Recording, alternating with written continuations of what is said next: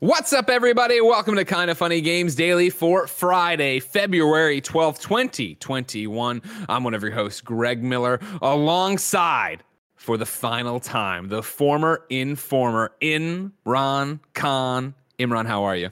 I'm. I was gonna say I'm doing well, but like you know, that's not entirely the truth. Like this is a happy but sad day for me. You, of course, are leaving us as a uh, full time part timer to go to Fanbyte. What are you going to be doing at Fanbyte? I am going to be building out their news section. So that means I'm going to be writing a lot of news and a bunch of other bullshit that has nothing to do with news. But it's basically like the stuff I would get on rants about here is going to Yeah. be like actual In written full format now over there? Yes, for sure.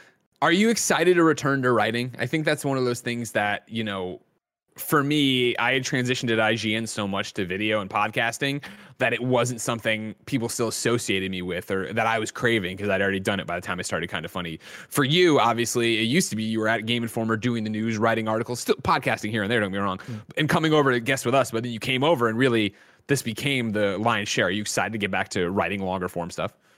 Because I was talking with Reb last night, and I was saying like, at some point, I because when I came to kind of funny, I had no idea what I was doing because like I did do the occasional podcast, but I was not a video personality at all. And Yeah. like now, I kind of feel like, oh, I'm I've improved a lot to the point where I feel like I'm good at this. So I am excited to get back to writing, but I feel like thanks to stuff like this, thanks to the nearly two years I spent doing this at this point, like I I've gained a whole bunch of skills that I didn't have before. That I'm better at doing this, and I could do this. I could hop onto podcasts and hop onto video content and do like the the game reviews in a podcast format that I just I felt so nervous about before. Sure, sure. Uh, of course, yeah, this is the, our farewell to the former informer Imran Khan. But hello to my fantastic light from Fanbyte, Imran Khan. We're very proud of you, Imran. Thank you for giving us your talents for two years. We'll get sappy, you and me, I'm sure, at the end of it. But for now, we'll go to the Sheep Whisperer, who writes into patreon.com slash kind of funny games and says, I'm sad to see you go, Imran. Uh, you have one you have become one of my favorite kind of funny hosts, but I wish you the best of luck at Fanbyte. Before you go, I have one question I've always wanted to ask. What is it like to have insider information on upcoming games, but be unable to say anything about them? Clearly, you know things about some high profile games that are yet to be released. So, what is it like to be entrusted with this info, knowing full well you can't say anything for a long time, if at all? Anyway, I wish you luck, but I hope you stop by and visit often. The Sheep Whisperer. It sucks. Like, like so. There's two scenarios. One, you tell somebody, or and like you're wrong, like something changes or whatever. Sure. Like You look like "Oh, an I idiot, yeah. yeah. I know this game is going to be shown this month, but like then it gets delayed for whatever reason. It gets shown next month, and everyone's like, "Oh well, Imran didn't know anything about it anyway." Or you can't tell anyone, and it becomes this thing of like, it really. I know what people are saying is wrong about this, and I would love to correct them, or like. You know, even like the somewhat selfish thing of like, I'd like to be, you know, get the little attention of being right. about Sure, of course, of course. But like, you can't say that too because you're going to risk burning a source somewhere along the le- way. Yeah. So it's like, it's usually the only good scenario is when I can talk about it when someone's giving me the ability to, and then I can be proven right. And like that is a very rare and difficult scenario. So most of the time it's just like, all right, well, this is going to inform my ability to cover this at some point. I'm going to be ready when they do announce this thing to have like some quotes available, or you know, just in my mind, I know this is going to happen, so I clear out this two o'clock period of whatever and be able to like have it written up. I had a nightmare last night, which is rare, uh, but a nightmare. And what it was is that it was Games Daily. We had a guest on. It, she was fictionalized. She was a VR reporter, and I asked her like, "All right, cool. And what have you been What have you been playing?" And she's like, "Well, I've been playing these two games, but I've been playing these other two games uh, in VR that are embargoed." And I, we talked about the other two games, and then for, I was like, "Let me guess one of the other ones." And I went Bioshock. This is all made up, by the way. Bioshock. Obviously, it's a nightmare. Bioshock. And she's like, "Yeah." but isn't it embargoed? Like, and I was like, oh, I was guessing. Like, I didn't really, and we were live, so it was like this thing that she blew the embargo, and like, I was like, hadn't that been announced? And then you know how nightmares work, where it's all happening at once, and there was all these like re- comments and threads on Reset Era and stuff that were like, well, kind of funny should be held responsible. And I was like, I didn't know. I guessed, but I said didn't guess because I thought of a trailer. And then I like did a search in my email and I found the email that I had blown by, but now nobody's gonna believe me that I didn't know the information. I'm like, I just ruined this woman's career. I've ruined our reputation. There's no way to do this. It was just like, oh my God. And like that is what it's like to live with off the record information in your head at all times. There was that thing a couple of like last year where I was like spitballing Last of Us spoilers of like, oh yeah, what if this happens or whatever. Yep. And one of them turned out to be real, and I had not read any spoilers by that yeah. point. And people got real mad. Like, why is Imran intentionally spoiling things? Like, I didn't read any of that. I don't know. I was just guessing. Yeah, I remember that one. I remember that one distinctly. when you're like, this happened, you're like, but I don't know for sure. And everyone's like, ah, oh, god damn it. You're like, I don't know. Uh, the nanobiologist writes into patreon.com slash kind of funny games to celebrate the final episode of Imran. I guess to cry over the final episode of Imran. We're celebrating Imran, is what I'm saying. Mm-hmm. Uh, hi, guys. I don't have a question, but I do have a note to Imran. By the way, this was a lie. Nanobiologist said this and then wrote in 10 questions that I boiled down to three and put them all together. Uh, but I do have a note to Imran. Imran, you have been an amazing voice, and I count myself so lucky to have gotten into kind of funny stuff just so, just as it introduced just so it introduced me to you and your amazing work. You will surely be missed as you pass on, even if you'll still be on stuff, just less. I wish you all the best as you continue to grow and shine as a leader in games media. Thanks again for everything and bringing some sense to all these knuckleheads. Then he had a whole different post he put in there. Number one, who or what was your biggest influence to become a games journalist? Um, so it's a lot of people. Like I remember when Totilo was doing the the MTV blog, like I was really I was really fascinated by like how a mainstream outlet was like covering games that well. So yeah. I that was one of the reasons I kind of jumped into the industry. I remember your stuff back when you were doing like I remember very simply like that Lair review of you like you holding the press kit. And I'm like, this seems fun. I want to do stuff like this. Uh let's see. The Matt Casamassina stuff from IGN 64. Uh sure. Oh, like there's probably a longer list than I can like actually accurately like put out right now, but it's been the basically people who are like big from like 2000 to 2009 where they were like oh shit i like because uh, that was around the time that i thought oh game journal is just the thing i do on the side. Like it's not going to be a main career. Who the hell makes this a career? It seems impossible. And then i kind of just kind of lucked into it. Like all that stuff i was doing on the side ended up building a big portfolio that became a thing that i could show uh like people like game informer and stuff like that like hey can i like i have all this writing. Can i write for you? And I like obviously the Game form people were big influences too. I it's no one person. I would say it's like a long time period of stuff I was reading, and even like old stuff like Nintendo Power and things like that. Of just the fact that it's all seemed mystical from the outside. Of I don't understand how people can do this as a job because it just seems too fun. And I'm still kind of at the point of like I don't understand if people can do this as a job because it is really fucking fun. Why are people paying me for this? Andy Cortez is joining the chat. Uh, Andy, of course, we are celebrating Imran. What do you have to add? Imran, we're gonna love you. I prepared a song for you. um, I prepared a song. We're really gonna be sad to not have you here with us anymore. I missed mm. you, missing you in the studio. I'm gonna miss seeing your face. Um, I'll never see you again. It's really, really sad. Yeah. So I prepared a song. sing along if you know it. Okay. Okay. One sec. Let me just pop this up. Yeah, no, there's no hurry. Don't worry. Yeah, it's yeah. fine. Take your time. You are le- you are leaving our shows. We're sad to see you go. Time for us to shed shed some tears. Last of Us Part 2 was game of the year. That Love was that was happy birthday. That was just happy birthday. Is no, yeah, I, I, I, thought I knew the lyrics, but then like kind of veered off towards the end to like some weird untruth things. Okay. I've just, well, I've just been kind of, you know, I've just been, it's jazz, Greg. I've just been kind of dabbling and riffing uh, on the old. So I'm just double checking because I remember there was a whole thing about how that was copyrighted forever, but it is over now, right? Yeah, February 9th, 2016, Hollywood Reporter says Warner Music News pays 14 million dollars to end Happy Birthday copyright lawsuit. So we're okay. We're okay. News to yeah. me. News to me. But I appreciate your ending. You. Last of Us was game of the year. It's a great point. Imran kind of fucked us all on that one. I love you, Andy. I, am sure I'll see you on, you know, on Twitch and stuff. No, yeah, I'm gonna once I drop in the studio and get like the face-off surgery, like to get a new face, you're not even gonna recognize me. Oh shit! Yeah. Oh, wow. You've also Man, threatened to just come work there, out of the office. Bye, man. I love you. Bye. Uh, Nano's number two question: What is your favorite and least favorite game of all time? I think favorite is probably Mega Man X because that okay. was the game that I like made me understand um, game design because I was still a kid and I was like, I didn't, I don't think I ever internalized the fact that people make these things up until then. And I was like, there was an intro tutorial level that like teaches you how to play without actually like using text or anything like that. Sure. It's just like, oh, I can't get out of this pit unless I know how to wall jump. And that was when I was like, oh, wait, there's like artistry to this. People make these things in a way that like can be good or bad. Uh Mm, mm.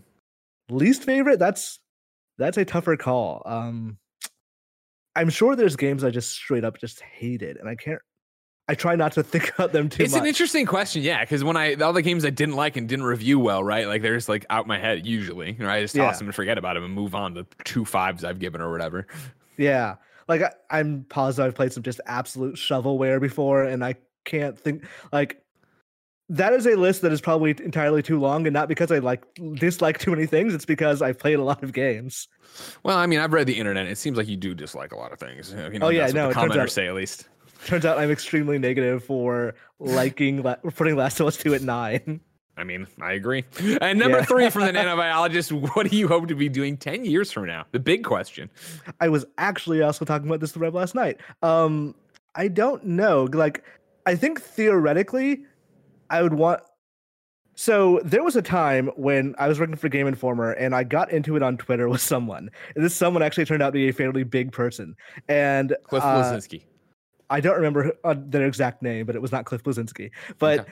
I said something about them that they took very offensively, and they contacted Andy McNamara to say like, "Hey, I'm like, they they need to apologize for this, or I'm going to like, I don't know, legal action against Game Informer." or Sure, something." yeah, yeah, yeah. And I I told Andy like, "Oh yeah, like I will I'll apologize. I don't. That's fine, I guess."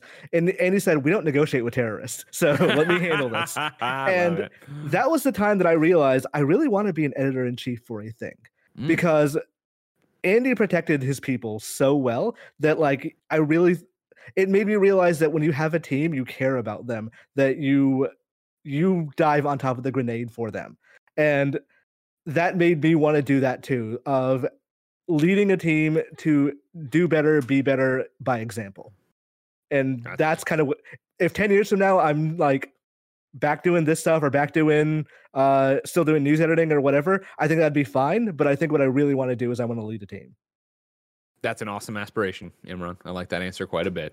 And as the leader of the Kind of Funny team, it has been uh, my honor and privilege to have you on our staff. So thank you so Don't- much. don't get choked up yet we got time I said I wasn't going to do this. You know what I mean? I'm used to show. it. I'm used to having these people. Speaking of, let's talk more about Six Days in Fallujah for some fucking reason. More on Halo and more on more because this is Kind of Funny Games Daily.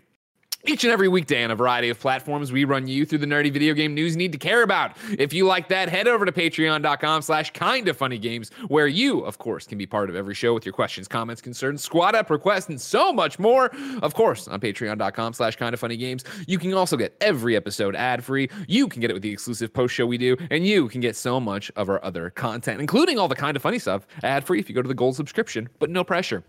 Because if you don't have any bucks to toss our way, it's no, I'm sorry. If you don't have any smackers to toss our way, it's no big deal. Head over to youtube.com slash kind of funny games, roosterteeth.com, and podcast services around the globe each and every weekday to get a brand spanking new episode. What's that? President Bones in the twitch.tv slash chat? That's right. Of course, you can go to twitch.tv slash kinda funny games. Watch us record the show live. If you are watching live, you have a special job. Go to kindafunny.com slash you're wrong and tell us what we screw up as we screw it up. So we can set the record straight for everybody watching later on youtube.com slash kinda funny games, podcast services around the globe each and every weekday.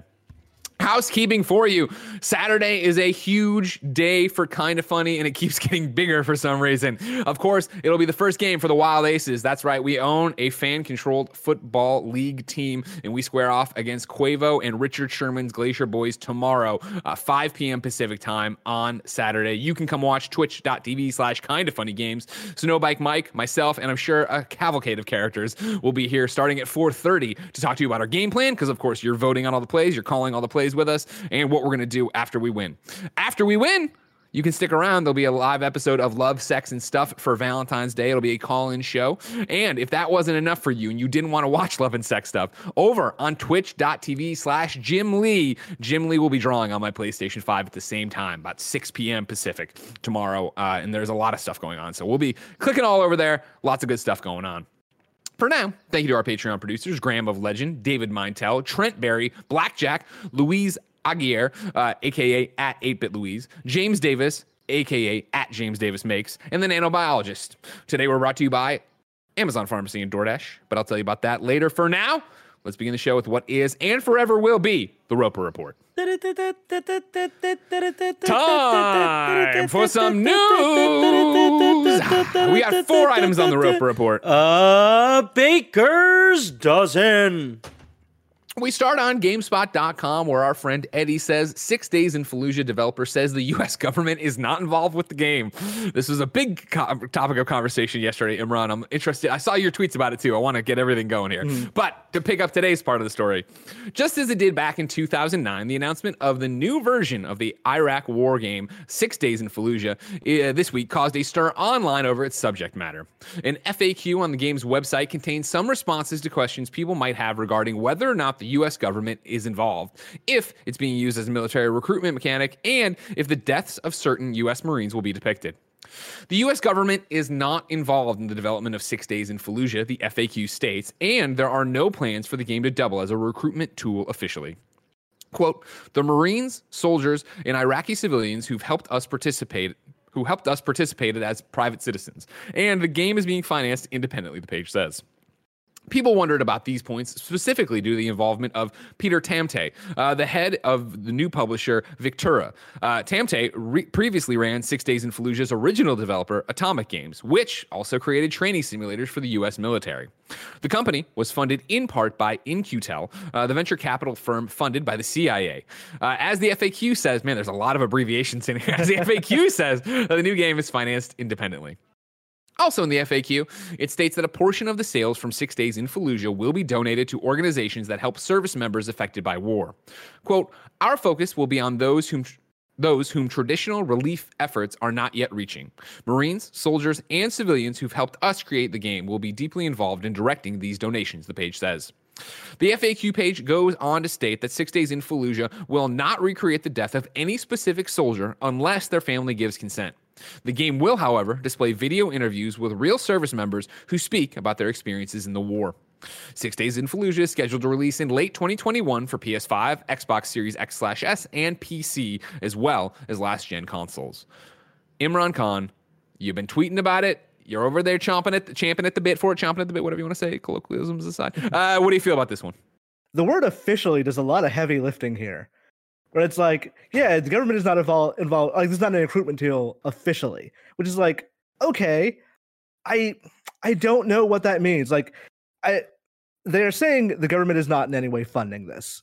I don't believe them because like this is a lot of money to spend on a thing that you're telling me that the government is not in any way footing the bill. Like you are picking up a dead game on the argument that it is not a recruitment tool. It is not like you're trying to sell it to gamers. Like theoretically as an educational tool, but they're not really going that far. They're like they're saying this is like going to be a real life thing telling you about the war crimes in Fallujah. But if you're trying to sell if you're trying to make a profit on it and you're saying those pro- profits going to go to charity, then I don't know. This is assuming that video games are not made like this. Video games are not made in this way of we're going to spend this much money on the possibility of this educational tool being or selling really well. So I don't I do not entirely believe them that there is no government entity or uh let's say political action committee with a government agenda that is uh, funding this in any way. I would love to see their sheets on that and like the actual proof of that because sure. them just saying the facts are like saying in the facts like, oh yeah, the DoD isn't uh, funding this is not quite enough. That's just like one arm of this like many armed Hydra. Sure. Sure, sure, sure. And I think it, it, correct me if I'm wrong. It was you yesterday that tweeted. I caught it after Games Daily and when I was walking Porty at some point that you're like, this whole conversation's moot, right? Until we get that kind of information, till we see yes. what the game is, till we understand who really is benefiting from it. Because there's been so many think pieces. Yesterday, you know, we used uh, Daniel Ahmad, industry analyst, went into some of his stuff in the background. I think it was in You're Wrong. Somebody had linked us to that. And then uh, uh, uh Liana Ruppert over at Game Informer, she had quote tweeted it and then given her thing as a veteran talking about her thoughts on it, which was like, I'm not opposed to this 100% if it's done well and yada yada. But then on top of that, I think even this uh, GameSpot article, it might have been IGN's article, had stuff from uh, Jaime Griesemer, who's one of the people working on the game, responding to a veteran, talking about like, I this is gonna, I you know have PTSD. There's no way I could play this, and Jaime being like, I understand that and do whatever's right for you, but we think some stories deserve to be told in video games. Like, what? It's is is it the subject material you think Imran? Is, is, it that thing that we're too close to this war too close to this battle we're too worried about it being you know uh, the actual atrocities of it being painted over and the US made to look like there's I don't for me it's so hard to separate what one problem we're worried about because there's so many things that could go wrong but we won't know till we play it. Okay, so there's like a couple of like, if you want to like pull the camera lens out, one of the problem is why can't we just like call an like a society audible and say like, oh yeah, the Iraq War was just overall fucked up. Like there was no good part of it because it's a war that should not have happened for any reason. Like we can do World War II stuff because you can make the like you can easily make the argument that that was a moral imperative. That, that we had to get involved good versus one, evil yeah we were attacked and there was an actual like holocaust going on the argument for iraq war is there it might have been bad, but we had no good reason to go in there. And there was like the moral imperative was a side a, a side thing to the fact that like we wanted oil and we wanted to control the the country and like this is not as it was in 2003 a controversial statement. This is what actually happened. We've we've talked to the people who like orchestrated it. We've talked to the people who like you know were a part of it. Why cannot we just why can't we just say like the valorizing of the Iraqi war misses the fact that like we went over there and we killed a whole bunch of people for no fucking good reason. And like mm. that is one of the things of when you make a video game and you're selling it for 60 70 dollars and you're um actively trying to make it fun which is what I'm going to guess this game is going to be. Like, what, regardless of the video interviews and all that, I'm assuming at the end of the day, they're going to try and make like a gameplay loop that is engaging and compelling, which is going to be very difficult for a game that, again, about war crimes. I I also kind of take a little bit of exception to the fact that like we talk to Iraqi civilians. We we've showed both sides of this. Just like no, you you can't have because the people who are probably who probably feel the most strongly about it one probably don't talk to a bunch of americans coming into the country to ask them about a thing that happened a decade ago or two died in that thing. And mm-hmm. they're like literally there is a a soccer stadium in fallujah that they had to use as a mass grave because like there were just so many dead bodies there. What is going to like do they show that in that video game? And if so there's no good way to do that you were talking last yesterday about this war is mine, and I think this. Wait, not this war is mine. Um, Valiant the, Hearts. Valiant Hearts. Sorry, yeah. Like, I think we are far enough away from Valiant Hearts, and also dissociated enough from it as it as a, as a society to be able to like look at that as an uh, dram- a dramatization of an educational tool. And I think that makes sense. But I think like I was in high school and beyond when Iraq the Iraq War happened. Like it is still not entirely not happening. Like there are still repercussions and ripples and all that stuff having on, on there. If you if you said Ken Burns is doing a documentary about the Iraq War, I'm like, okay, yeah, I will watch that. But if you told me Activision is going to like make a thing about the Iraq War, you're like, no, they can't do that well because it's not that video games aren't there, it's that capitalism is not there.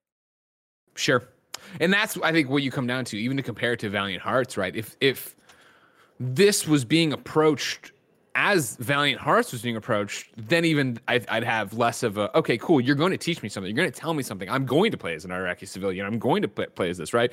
Because if you didn't play Valiant Hearts, Valiant Hearts wasn't about combat. This is a first person shooter, right? Like yeah. that's what we're talking about. And like I, I'm painting with a broad brush, of course. I just that's you know Call of Duty and being behind a gun isn't the best storytelling mecha- mechanism for like something this serious and to get in there and do this. And so like even to what you're talking about like I I want to see games obviously push boundaries and explore different things and you know expand our uh, uh, definition of what a game can be.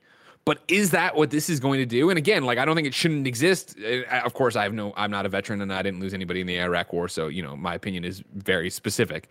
Um, but it is that question of is that actually going to come through? And if it is what you were like, because what gets me excited about this game, and I, and I say in the lowest of, you know, the smallest of excitement, is the idea of these interviews and the documentary stuff. I would be down to watch a documentary more than I, I'm excited to play a game. So then, am I playing very specific situations in the game? And then, is it going to be enjoyable at all? And I don't mean enjoyable. I mean, like fun games don't have to be fun. We've talked about this before, and we've had this ongoing debate if games have to be fun. But like, is the gameplay mechanic going to be walking to a very specific thing and shooting a very specific person or thing or interacting with whatever? And if it is point A to point B, is that gameplay loop like you're talking about engaging at all, or is this this ham-fisted? We're trying to give you all the information that should have been in a documentary, but in a game, and have you do this? And how do you wrestle with those two sides of the coin of having something very serious told to you? If it is, if it's what they're saying, it is people's hey, firsthand account of what went happened here, what went wrong, who I lost, and then how do you switch from something that serious to then playing it, right? Like, Yeah. it- Like it's not impossible, but it's hard. Are we going to go from a video of somebody describing their father being laid in a mass grave to okay, here's the waypoint to the next area? Like, is that going to be what this game is? And if so, like, I don't find that offensive from a subject matter standpoint. What I do find it offensive is like, why did you think this pair? Like the the lack of artistry in trying to pair this thing together.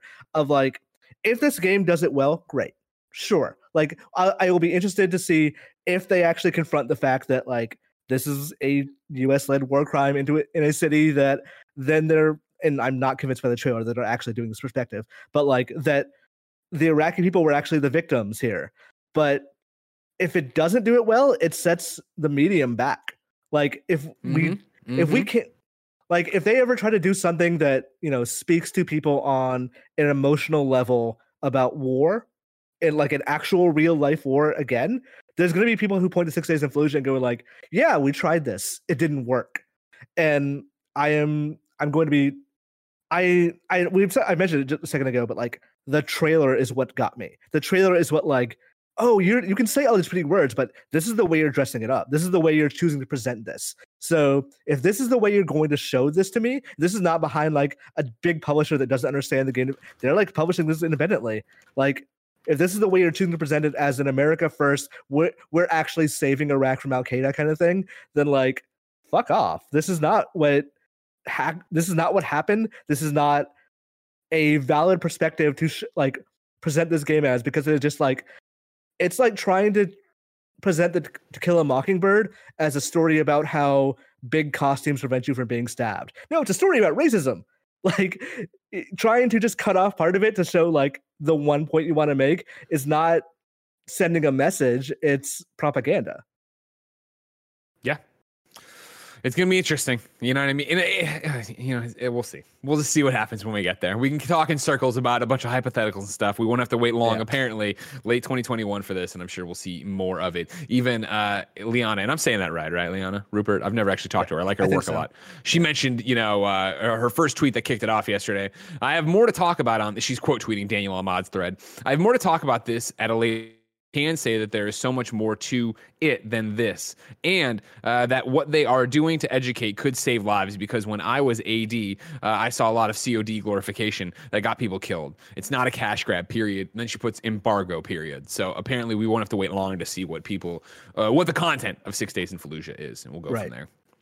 For now, let's move on to space combat. We're going to talk about Halo. There was a, a big old dump of Halo information. Uh, they put up another one of their big old blog posts over there. So I let, uh, well, who am I letting out here? I'm letting uh, Eddie over at GameSpot and uh, Jordan Oloman at IGN talk to you about it. Let's start with Jordan at IGN. Halo Wars 3 ain't happening. Uh, 343 Studios has confirmed that it is not working on another Halo Wars game. After job listings suggested an unannounced Halo project is in the works, the announcement leaves open speculation about a less expected spin off. In this week's Halo community update, the 343 team was clear about the future of the Halo Wars subseries. Quote 343 Industries has no current plans for further Halo Wars 2 work, meaning that now you're done with Halo Wars 2, uh, including content updates, balance patches, bringing the title to other platforms, or a new game in the series. Dot, dot, dot. There is no plan for the development team to re engage with Halo Wars 2, and we aren't working on a new game in the series at this time. End quote. However, if you're a fan, uh, there was a glimmer of hope. Quote, we're specifically never going to say never because, well, who knows what the future may bring, end quote. This is especially interesting given that we, this is IGN Jordan, reported on a job listing earlier in the week that Blessing reported on earlier this week on Kind of Funny Games Daily that suggested there was a quote new project in the Halo universe in development.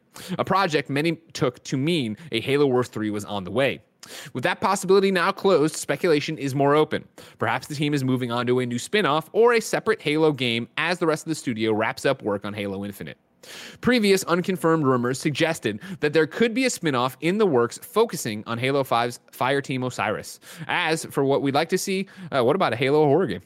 Officially, the blog post claims that the talent behind Halo Wars is shifting into I'm sorry, is shifting its focus onto supporting the Master Chief Collection, quote, and plenty of ongoing work to support the Halo franchise, end quote. There's also the small matter of Halo Infinite, which is set to come out later this year in fall 2021.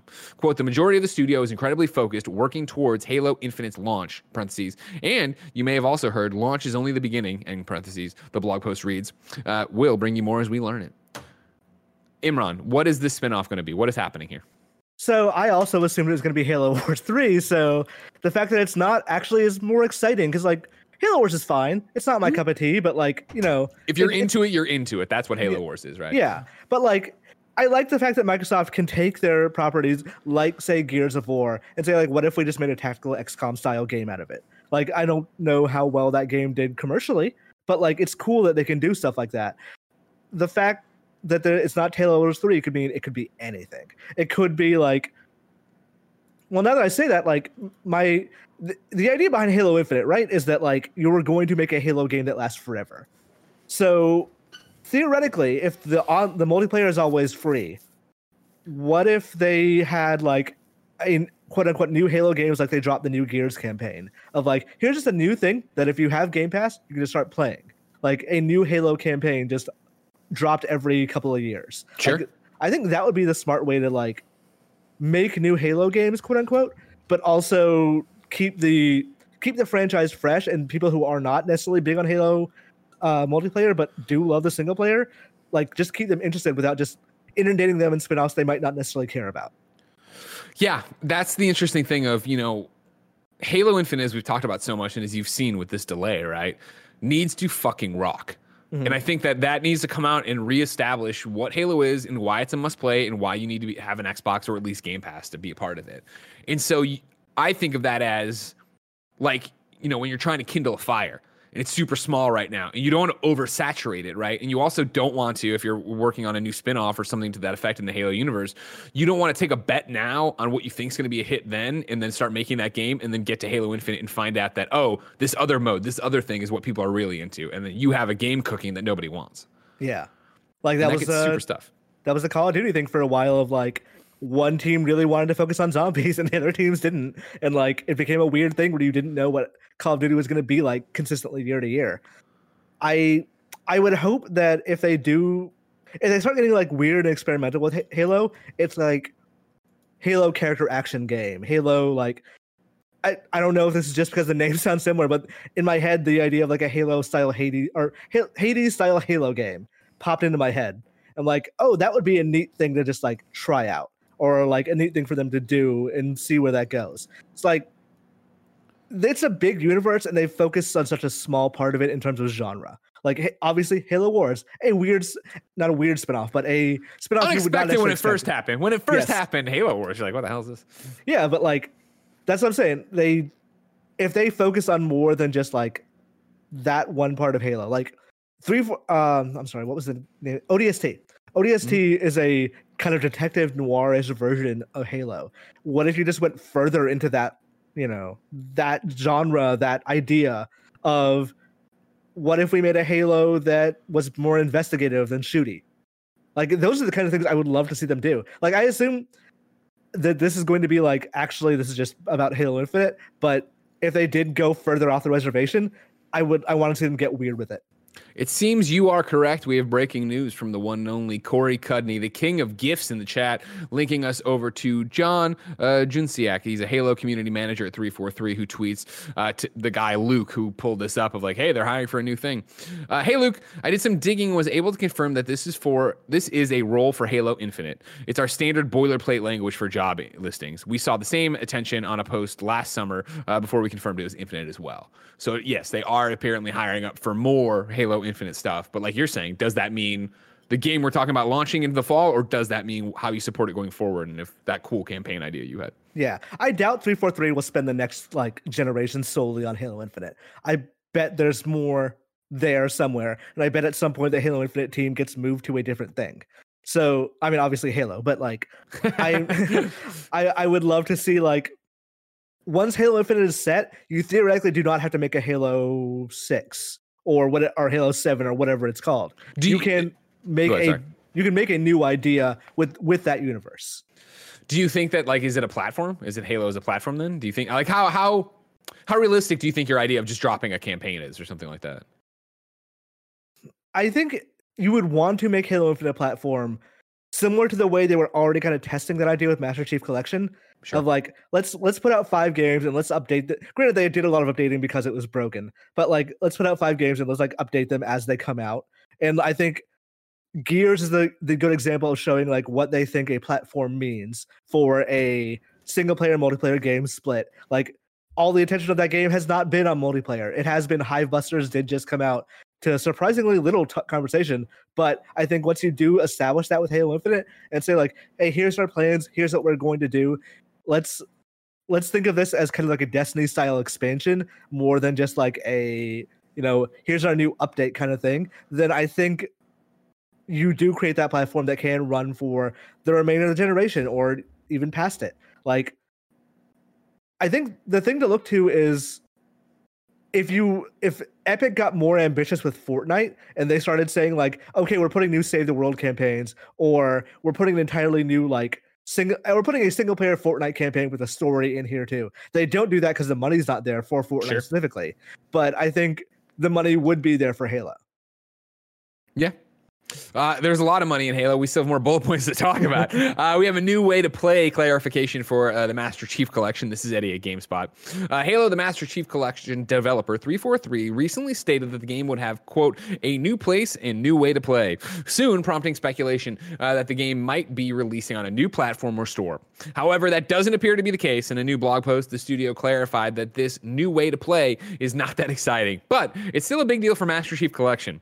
This new way to play is actually a custom game browser that is expected to go live for testers uh, as soon as February. Um, yeah, February 18th, Thursday, February 18th. Uh, the custom game browser is one of Master Chief Collection's most anticipated features, and it's been in the works for a long time. So it's satisfying to know it's almost here. As the name suggests, this will allow players to select a custom game and hop into it, which is a nice option to have considering the immense creativity and passion of the Halo community uh, that has created some fantastic maps and modes. I am baffled they're still working on Chief Collection. Like I know I just said they tried to make that a platform, but like I kind of wonder if that game were not like broken at launch, do you think it would just been like, all right, it's out and now we're gonna go work at Halo 6? Like, would they still be working on it today? I would think so. Like that was such an anticipated thing, and then such a letdown. You're, I'll never forget being at IGN, and I think it was on a Game Scoop, but it might have been even like on a one-off video series of your most anticipated game. And I remember Justin Davis being like, "Once this drops, this is all I'm going to play. Like this will be, dominate my life." I was like, "Oh, that's awesome!" And then it dropped, and it was so fucked up. And it, and it was that thing where it was fucked up forever. It, it like, I, you know, even when I think it's done, somebody will point out something else that's broken about it. And I again, I'm not keeping my uh, finger on the pulse of it, so it might, it might be way fine and too, totally fixed now. But it feels like every time it comes up in conversation, something's going on with it.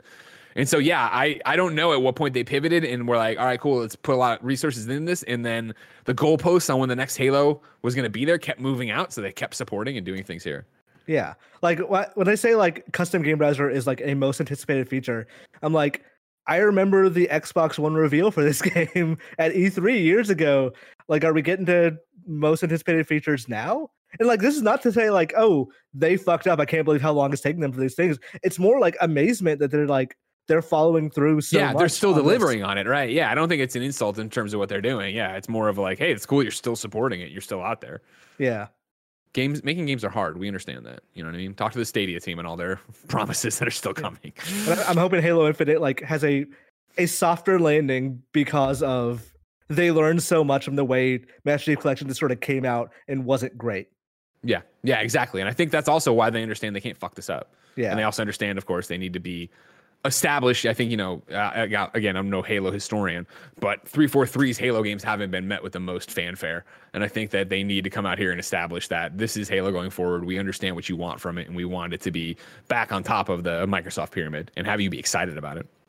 Halo was at one point like what you associated video games with. Like there was a point where Master Chief was more recognizable than Mario. That is a long time ago. We'll see if they can ever get. I doubt they'll ever get back to that, but if they can ever get back to the top of the Microsoft pyramid, at least. Your next Halo tidbit is Halo 3 is getting a new map a decade later. This is Zack Zwiezen over at Kotaku. Uh, Halo 3 received its last official map all the way back in 2009 as part of the Mythic 2 map pack release. Now, 343 Industries has announced that a new map, first featured in Halo Online, will be added to the next round of Master Chief Collection beta testing. In a blog post released today on Halo Waypoint, 343 announced a new round of flighting uh, for the Master Chief Collection. This is back to what we're talking about, right? This thing keeps getting updated. Flighting is a series of uh, limited beta tests for certain players. It's how thir- 343 tests out new upcoming features and changes. 343 says uh, that the new round of beta testing, which will include the new Halo 3 map, could start as soon as February 18th. Uh, th- that's the same time as the custom uh, game thing we just talked about. This new map comes out of Halo Online, a now shuttered online only spin on Halo developed by Saber Interactive, built with a modified version of the Halo 3 engine. Released only in Russia in 2015 via a closed beta and no longer updated, fans have attempted to mod Halo Online and make it playable worldwide, but Microsoft has pushed back against these efforts. Many fans have also asked about bringing Halo Online maps into Master Chief Collection, and now 343 has gone and done it. Based on a screenshot included in the post, the new map looks like a human military base located in some icy glaciers. While 343 says this will be, quote, a new map for Halo 3 from Halo Online, looking at Halo Online maps, it doesn't quite match any of the maps that appeared in the shuttered game. It also doesn't look quite like any of the supposedly canceled maps that were never added to Halo Online before its shutdown. However, the URL and the screen I'm sorry, the URL for the screenshot included in the blog post mentions the name Waterfall, which is a canceled Halo Online map that featured some icy concept art. Still, what map this actually is remains a mystery, uh, but getting a new map for one of the best shooters ever made is exciting. That's I hate figuring out the sentences I go. You know what I Yeah. mean? Where I'm like, what is? oh, that's what he was trying to say. Oh, fuck, I fucked it up. this this whole thing is cool. I I I wish more developers would. Granted, again, Master Chief Collection a unique experience to like create and develop over many years. But I wish like more developers would go like that thing we didn't use or that thing that was like somebody else made but it's technically tied to our license. What if we in- incorporated that into our game? Like it's so rare for like for people to be able to do stuff like that that it's nice that they they can look at this stuff and go okay yeah why not why not in uh meld this stuff together a little bit better or a little bit more smoothly Yeah. so people can just get the best experience they you know we can give them Yeah, again, this is goes eh, literally what we were just talking about. It's it's rad that they are still looking at that and supporting that, and that's the you know about if you're dealing with a franchise as big as Halo, right, and you push Halo Infinite the way you had to push Halo Infinite, it's interesting and commendable, I think, that you see them still spinning the plates on Master Chief Collection to keep this ravenous Halo fan base excited, engaged, and still coming back to Master Chief Collection. yeah i mean halo's taken a lot of hits over the last couple of years so maybe like there is a i mean obviously there is a marketing perspective of we need to make sure people don't dislike halo before the next game comes out One hundred percent. I like four and five, depending on who you talk to, may be disappointing. Master Chief Collection was kind of broken. Halo Infinite was like had such a backlash at lo- or at reveal. They were like, oh, we gotta we gotta put this thing back in the oven. So like, I think 2021 could definitely be the year where they go, yes, we're we're back. We're like, we may not be Bungie, but we've got our hands on this series. Like, uh, we got both hands on it now. So I I am filled with hope, hope and optimism for them. They have a very tough uphill battle. They sure do, and we will see again this year how that actually nets out for 343 with the release of Halo Infinite. But for now, I'll remind you about patreon.com slash kind of funny games. You can go there to be part of the show with your questions, comments, concerns, squad up requests, and more. Of course, you can get the post show we do each and every weekday. But more important for right now, you can go there to get the show ad free. And speaking of ads, Greg Way, you aren't watching on patreon.com slash kind of funny games. So let me tell you about Amazon Pharmacy. Chances are you use Amazon, but have you used Amazon Pharmacy yet? That's right. Prescriptions delivered to your door by Amazon, just like the TP and Funko Pops you're probably already ordering. It saves you time and keeps you out of the waiting line at the pharmacy. It's easy. Have your doctor's office send your next prescription straight to Amazon Pharmacy. You can use your insurance. Amazon Pharmacy works with most insurance plans nationwide. Amazon Prime members get free two day delivery and save on prescription medication when paying without insurance. Tim needed some medication over the holidays and he used Amazon Pharmacy and he said, quote, it's easy as hell. Amazon Prime members can save on prescription medication when not using insurance and get free two-day delivery. Learn more at amazon.com slash gamesrx. That's A-M-A-Z-O-N dot com slash gamesrx. Amazon.com slash gamesrx. Up, up next is DoorDash. Dinner? Check. Deodorant? Check. Even though we learned today in the pre-show, Imran not wearing deodorant. Doesn't wear it because he's just sitting there. You know what I mean? Yeah. Who, who's gonna There's no- smell me? There's no pre-show. There's no pre-show. Well, you know what I mean. The, I mean the lead up to the. Shut up, Kevin. Uh, morning pick me up from Dunkin' Donuts. Check. Get everything you need whenever you need it with DoorDash. DoorDash connects you with the restaurants you love right now and right to your door. And now you can get the grocery essentials you need with DoorDash too. Get drinks, snacks, and other household items delivered to you in just under an hour. Ordering is easy. Open the DoorDash app, choose what you want, where you from where you want, and your items will be left safely outside your door with the contactless delivery drop-off setting. With over 300,000 partners in the US, Puerto Rico, Australia, and now Canada, you can support your neighborhood go tos or choose from a favorite national restaurant chain like Popeyes, Chipotle, and Cheesecake Factory. For a limited time, our listeners can get 25% off and zero delivery fees on their first order of $15 or more when you download the DoorDash app and enter the code GAMES2021. For our Canadian listeners, use the code GAMESCA. That's 25% off up to a $10 value and zero delivery fees on your first order when you download the DoorDash app in the App Store and enter the code GAMES2021 in the US and GAMES CA in Canada. Don't forget, that's code GAMES2021 or GAMES CA for 25% off your first order with DoorDash, subject to change, terms apply. Believe it or not, number three on the Roper Report.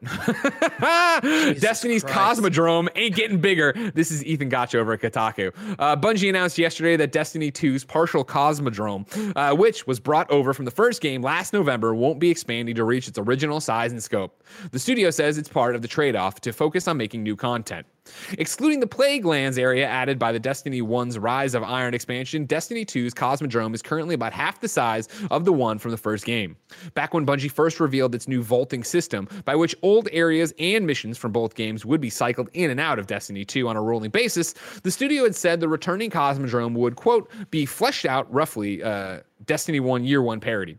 Uh, that's what players expected to happen when the Devil's Lair and Fallen Saber strikes were added at the start of this week's Season of the Chosen, uh, since those strikes encompass areas not currently reachable uh, while just wandering around the Cosmodrome in patrols. Bungie now says that won't be the case. Quote, we failed to properly up- update your expectations for how far the Cosmodrome experience was going to be extended, and that was a mistake, the development team wrote in last this week's blog post. So, to clear things up, with the Devil's Lair and Fallen Saber Strikes returning, we don't have any active plans to add more to the Cosmodrome uh, than uh, what is there, and we'll be focusing on the new updates overall. As we approached Beyond Light's launch, it became clear to us that we had to make a choice. After returning all three of its original strikes, do we invest more time and resources in bringing Cosmodrome to Destiny 1 parity, or do we switch our focus to building new experiences for Year 4 and beyond? Beyond. The development team wrote again. Uh, given that we believed we had achieved our original goals and and team's desire for new content, we chose the latter option. And Fran rejoiced. I don't even know. You know what I mean? Like, whatever. if you don't know anything about Destiny, this entire story is just like like a a brain explosion of proper nouns that just makes zero like I was trying to follow along, Greg, I really was. But like so like listen, that's what players expected to happen when the Devil's Lair pr- all in caps Yeah, and Fallen Saber uh, as an acronym strikes, fallen S A B E R strikes were added to the start of this week's season of the Chosen, since those strikes encompass areas currently not currently reachable while just wandering around the Cosmodrome in patrols. Like, I know all those words separately, but together, I just I I don't. I don't know what it says. That's when I, as a you know whatever stupid uh, game as a service, I play DC Universe Online, Avengers, Division Two. Tip my hat. I have no fucking idea, but I wanted to keep you posted. Destiny Two people, like in the chat, Kucho uh, Kuchoko uh, says I play Destiny and I don't understand what's going on half the time. I just shoot stuff and get guns. It said uh, that that image of like I'm I'm not reading all that. I'm glad for you though, or Yeah, yeah, sorry yeah. that happened. Yeah, yeah. exactly. I think, you know, it's what we always talk about of communication, right? And I think, you know, uh, uh, Bungie here, we failed to properly update your expectations. I think that's all they need to say, and they get out there and go. I have no idea if it's being well received, poorly received, whatever, but anybody who plays any game as a service just wants to know what's going on. And if you're a developer, just do that. Tell them what's happening. I'm sure if this was a game I played, I'd be like, hell yeah. Yeah, exactly. Yeah, exactly. You'd be stoked about it. Right now, you're just like, all right, cool. The Cosmodrome's not as big. I don't. It sounds like. Uh, what was uh, Kevin uh, Shredder and Krang? They had the tech, Technodrome. That's it. The Technodrome. You Yes. nailed it. Wow. That was smart a cool kid. thing. Got that for kid. Easter. Got that as an Easter gift. Oh, that's a big Good Easter. gift. That's a Good big Easter. gift. I was I full think rotten. A friend of mine had it, but like broke it immediately. Like, because I remember it opened up and like Yeah. you like the hinges on it were like just super fucking weak. Crappy plastic, yeah. Yeah. You know, they know what they're doing. Uh, fourth and final on the Roper report hackers claim to have sold that Cyberpunk 2077 Witcher 3 source code that was stolen. Uh, this is James Batchelor over at gamesindustry.biz, a site that's a shadow of itself without Rebecca Valentine. Uh, the data stolen from Cyberpunk 2077 developer CD Projekt Red has reportedly been sold. Cyber intelligence firm KELA, uh, yeah, KELA's yeah, uh, shared an image from the forums where the hackers were auctioning off the source code for several of the studio's games, in which the group claims to have accepted an offer for the compromised data. The post states the auction is closed, adding, quote, an offer was received outside the forum that satisfied us. With the conditions of further non distribution in this regard, uh, they were forced to withdraw the lot from the sale. Uh, spelled in context, quote. According to an earlier post shared by VX Underground, which collects malware source code, samples, and papers, the hackers claim to be selling full source code for Cyberpunk 2077, Thronebreaker, and The Witcher 3, including an unreleased version uh, featuring ray tracing. Uh, the group was asking for a starting bid of $1 million with a minimum offer increase of half a million dollars, uh, or the option to purchase immediately for $7 million. It is unclear how much money the hackers accepted.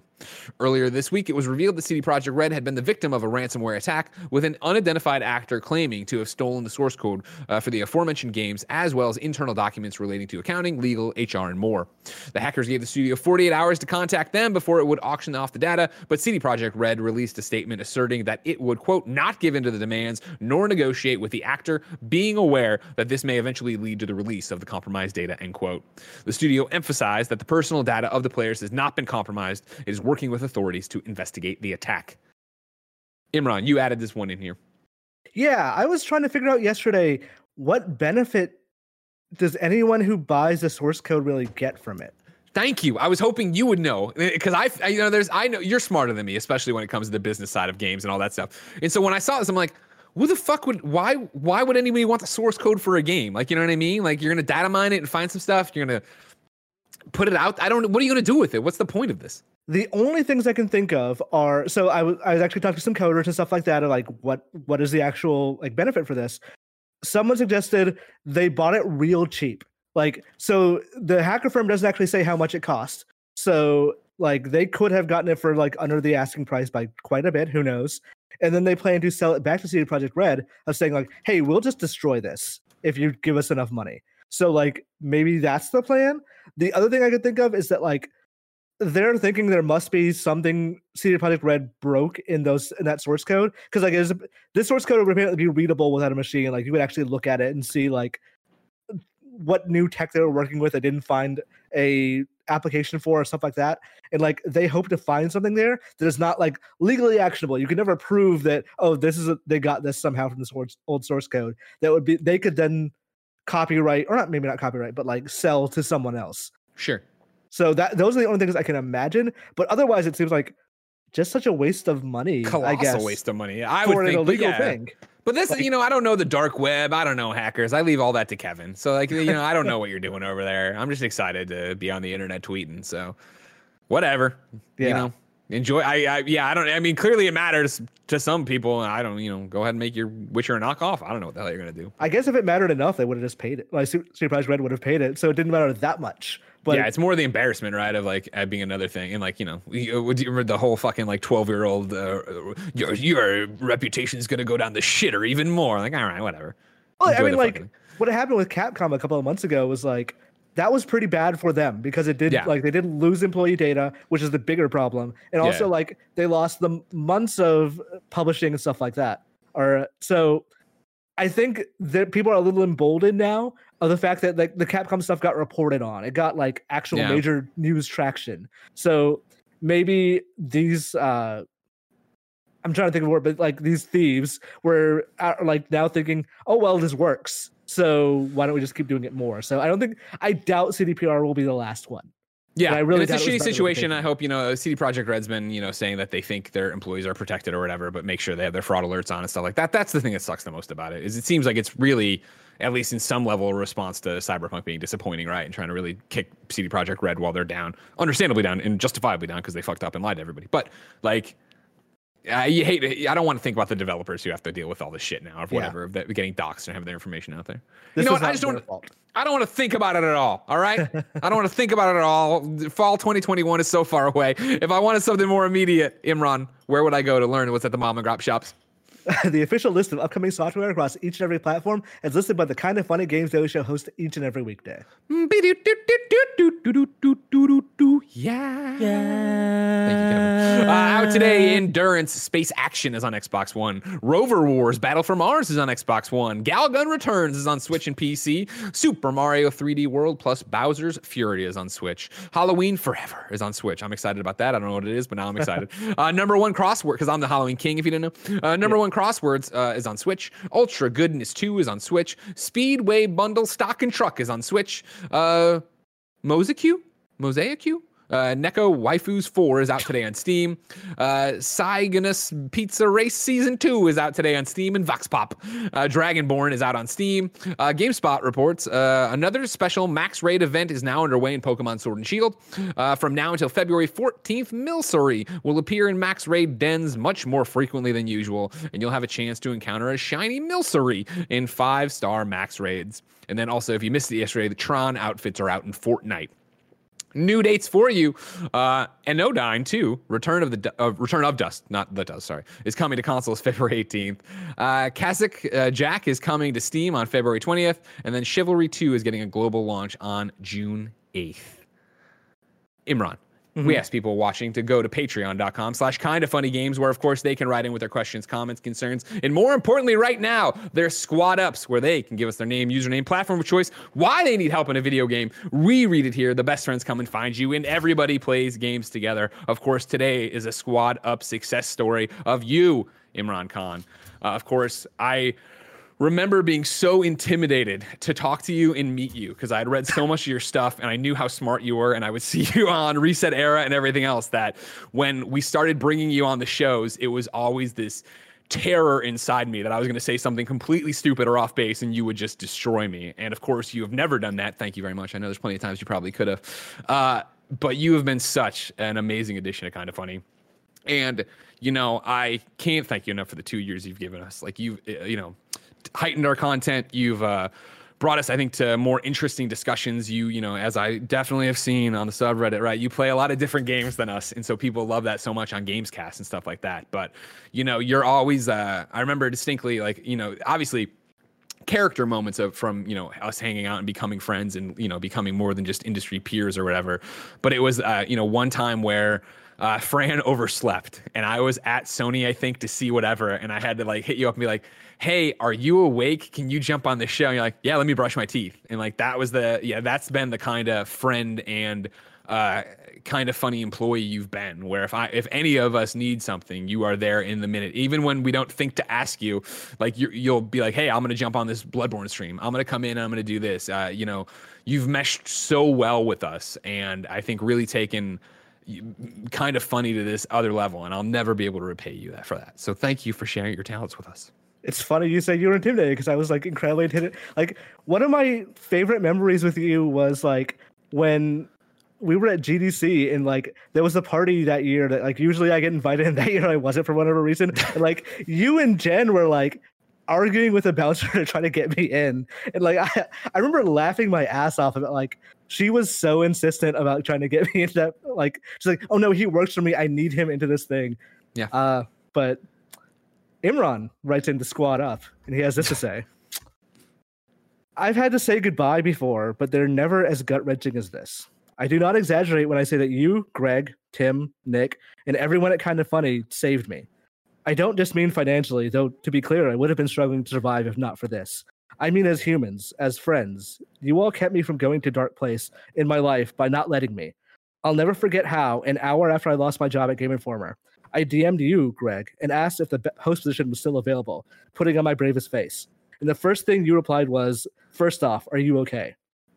You all made the classic mistake everyone who ends up with my friendship always makes. You were insistent and you didn't let me dissociate.